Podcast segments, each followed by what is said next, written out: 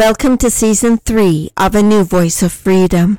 The podcasts are taken from the four volumes In Defense of Christianity written by Ronald Keith Messer.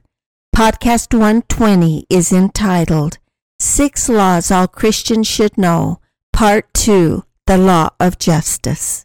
As stated in Part A, there are six laws that all Christians should know to understand the workings of the Almighty. 1. The Law of Creation. 2. The law of justice. 3. The law of mercy. 4. The law of opposition. 5. The law of agency. 6. The law of eternal progression. This is the second podcast in the trilogy, The Law of Justice. If you have not listened to podcast 120, we recommend that you listen to that first before listening to part B. Truth is eternal in nature. Satan is the prince of darkness.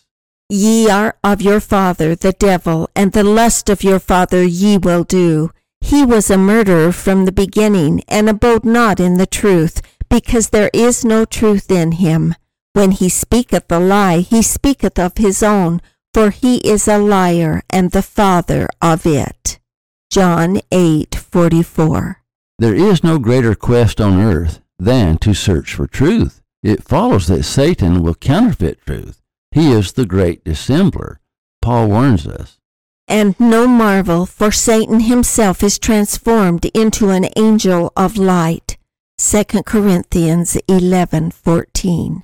Earth was created by intelligent design, and the intelligent designer is God. God is a God of law and order.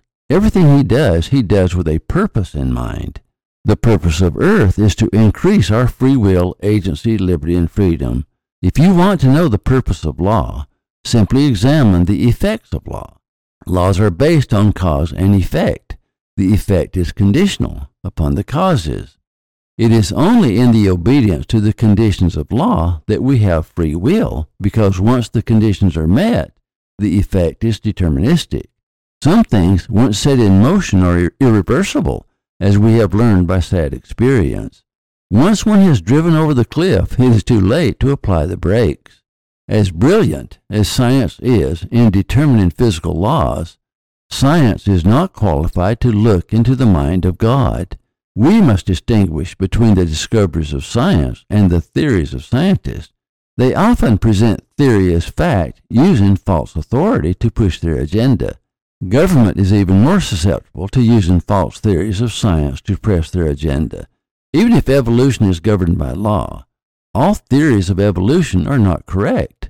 The same is true with the Big Bang, with relativity, with black holes, with global warming, with the origins of the universe, and so on.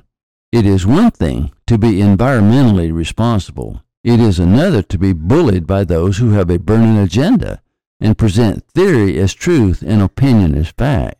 Science would better to be silent than to deny the very scientific method upon which it is founded. Theoretical science is faced with two fantastic dilemmas, both of which are false. Dilemma 1. We live in an accidental universe. From that statement, they must conclude that the creation of galaxies, Earth, life, and man were all accidental, though the probability of such a claim is impossible to defend. Ironically, it is science that has taught us that if certain constants didn't exist, nothing else would exist either.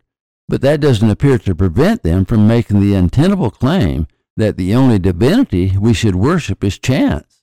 Dilemma 2. Where do laws come from? Science must defend the existence of law in an accidental universe. Accident and law do not mix. So, there you have the grand dilemma. Science, which is based on the necessity of absolute law, depends entirely upon happy accidents, not a believable combination. Science teaches us that the tiniest deviation would destroy life on our planet, yet somehow, miraculously, everything lined up exactly as it was needed, all by accident. It would drive one insane to watch such a scene unfold, knowing that the tiniest infraction would unravel the universe and send us into the maelstrom of nothingness. Irrational science is an oxymoron. On the other hand, if science claims that laws self exist, how can they adhere to an accidental universe? Though practical science is brilliant in their discoveries of laws, Theoretical science is wishy washy on where laws came from. Do laws self exist, or are laws created by accident? An accidental universe suggests accidental laws, which contradicts the scientific method and all other logic.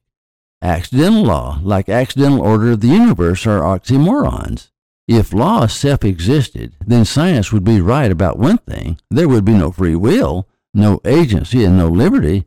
We would all be part of a cosmic machine. We would be mere biological parts that wear out and are replaced in the race toward nihilism. Science, of course, denies the eternal nature of the soul.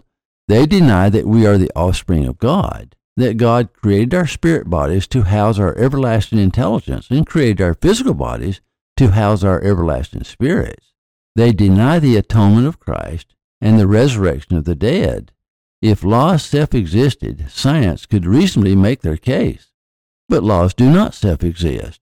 Laws are organized by God through his perfect knowledge of matter and energy. God used laws to create the universe for his children. He wants his children to grow up to be like him. It is the only logical path. To do less is unthinkable. To do more is impossible. God patterned life on earth after heaven, beginning with Adam and Eve. It is meant to be an eternal pattern. With God, everything is on a massive scale. Being omniscient and omnipotent, God, who will always be our God, cannot increase in knowledge and power. His joy comes with eternal increase through His children. Our joy becomes His joy, our happiness His happiness. If you want to know how to address God, simply do as Jesus taught and address Him as Our Father which is in heaven. He will always prick up his ears to that divine salutation. However, because of justice, God cannot and will not take away free will, agency, and liberty. That we must give up ourselves. We have the laws of God. What we do with them depends upon our agency. It has always been so. God is all about freedom. Satan is all about captivity. Two cosmic opposites. Satan is superior to us, but he is not equal to God. Satan is on earth only by permission, for he is necessary to our agency.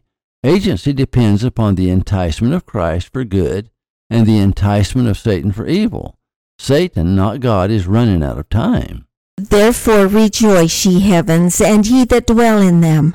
Woe to the inhabitants of the earth and of the sea, for the devil is come down unto you, having great wrath, because he knoweth that he hath but a short time. Revelation 12:12. 12.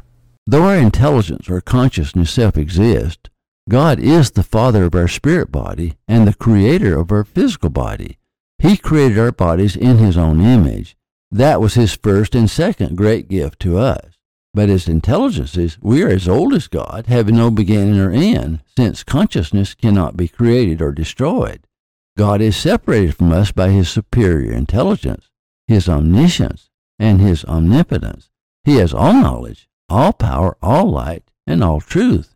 He organized the laws that created our universe and our galaxy and our solar system and our earth and he did it with one purpose in mind to help us to become like him through our agency. I doubt if any analogy would be adequate, but to drive the point home, our light equals a single firefly throbbing in the dark, hoping to be discovered. His light equals the sun illuminating the sky. We're separate from God by the amount of light and truth we have, and only through gaining more light and truth can we become like God. We read in Proverbs but the path of the just is as a shining light that shineth more and more unto the perfect day. Proverbs 4:18. Laws cannot self-exist because of the prime law. Something can never come from nothing. God organized laws from self-existent matter and energy and gave order to the universe. Everything is governed by law. There can be no order without law. All disorder is the absence of law there is no law of disorder. On the other hand, if matter and energy did not self exist, then there would be a major problem. Nothing else would exist either. In addition to the universal truth that something can never come from nothing, there's another assumption that must be true, or everything unravels. Everything that exists is made of matter and energy.